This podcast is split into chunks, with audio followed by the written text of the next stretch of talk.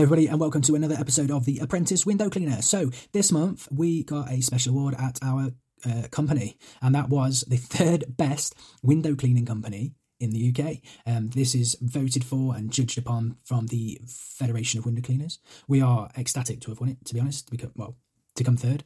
Um, when we compared against the guys that have, um, one of the judging criteria is um, the length of time in service. So we've only been going just coming up to three years. We're, we're not going to score highly in that. Um, but some of the guys that we're up against have been going, you know, 10, 20, 30, 40, 50 years even.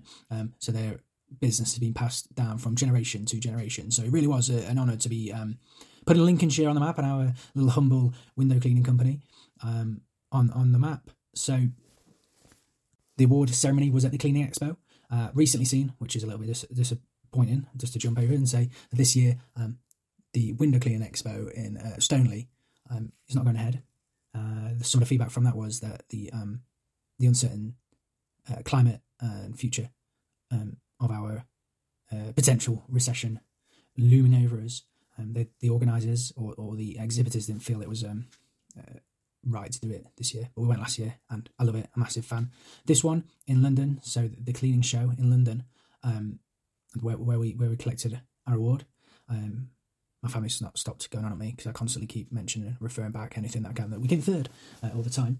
But um, this one's a little bit different. So it's a range of cleaning services, a range of exhibitors, um, covering the, cleaning industry as a whole. Um, with the large majority of it, I would say, from my personal view, was aimed at companies that do interior cleaning on a large commercial um, basis. Now, for me personally, I would recommend going to all of these things. I'm a big advocate of kind of trade shows in our industry and any kind of um, formal training that you can do in education. I think I think that we should just be. It's our livelihoods. It's our way to keep people safe, to make money, to develop.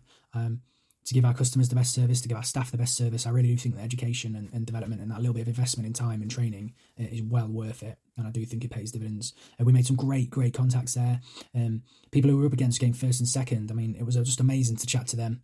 And uh, the, the guys that won the Employee of the Year, uh, so he works at the Shard in London.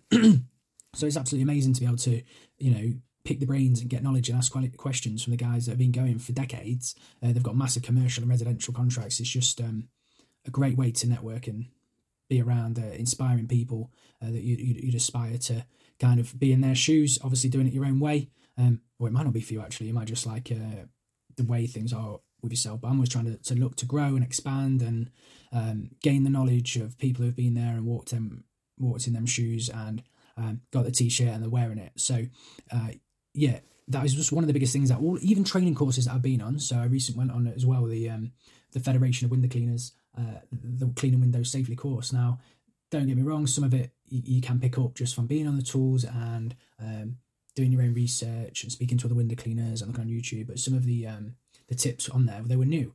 Um, some of the safety points they were new uh, to, to me at least and to be honest to a lot of the guys in the group you know you're asking challenging questions and you're getting the experience of the the trainer um, and the accreditation of IOSH which is um, an awarding body for, for health and safety mainly. So it's all backed by them. It's been vetted by them. So the information that they're putting out is verified and relevant and um, up to date.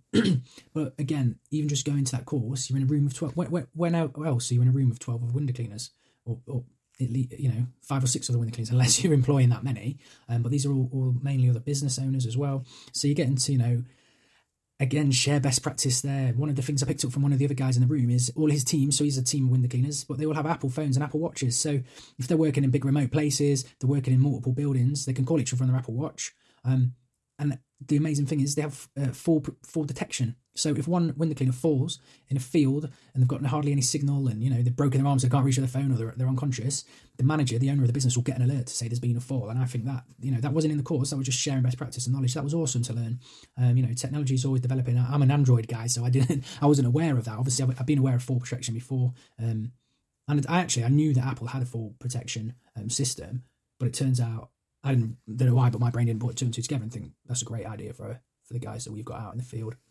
So yeah, anything that's industry related, I, I highly recommend. So, like I say, the cleaning show in London, it was mainly uh, I'd say ninety five percent focused at uh, cleaning, but I also met Terry Turbo who was there doing his um, again attempting for his world record. He's the those of you who haven't heard of him, he's a tr- he's traditional window cleaner.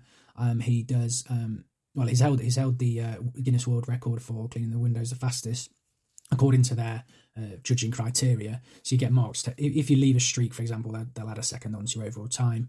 Um, it's judged by a strict set of rules. Um, but yeah, it's officially uh, governed by the Guinness World Book of Records, and um, I think he won it again this year after speaking to him after the event. Uh, I didn't enter because sadly we had to leave. Uh, plus, I didn't want to get my ass kicked publicly. Um, but yeah, it was um, good to kind of um, pick Terry's brains as well about speeding up uh, some of the traditional things.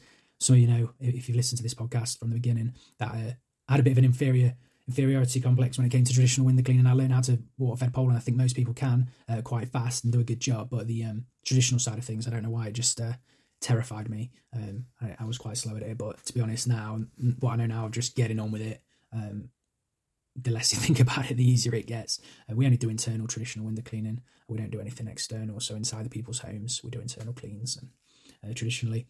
But it was good to pick his brains about you know speeding up a little bit uh, there, and also Ionics were there that was the only other. So the Federation Window Cleaners um, were there, and then Ionics were the only other window cleaning um, company there.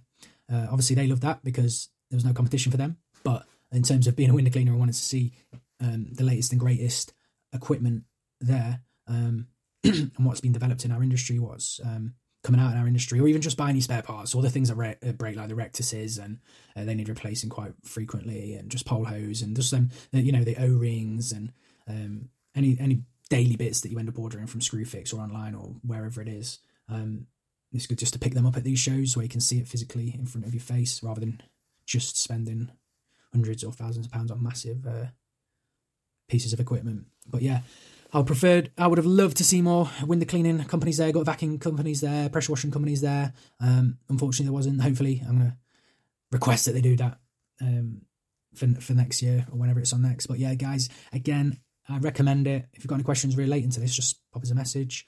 Um, it also, actually, I don't know whether it's released or not, but it sparked another idea. So, as a business owner, as an entrepreneur, I'm always looking for new opportunities, and we have a a um, self serve pump here for pure water that other at my unit that other window cleaners come and use. But I've just never thought of bottling it up and sticking a label on it and putting it on the internet. Why do why don't people just buy the, the pure water online? So that sparked. We made a contact there for some containers. So um, it was it's brilliant. Even there wasn't loads of window cleaning uh, exhibitors there directly. It was good to just network and make more contacts again. So I've rambled on enough about it. I'm a massive advocate, as you can tell. Get yourselves there next year. If you want to meet up while we're there, go for a coffee. Drop me a message, send me a message. It'd be good to catch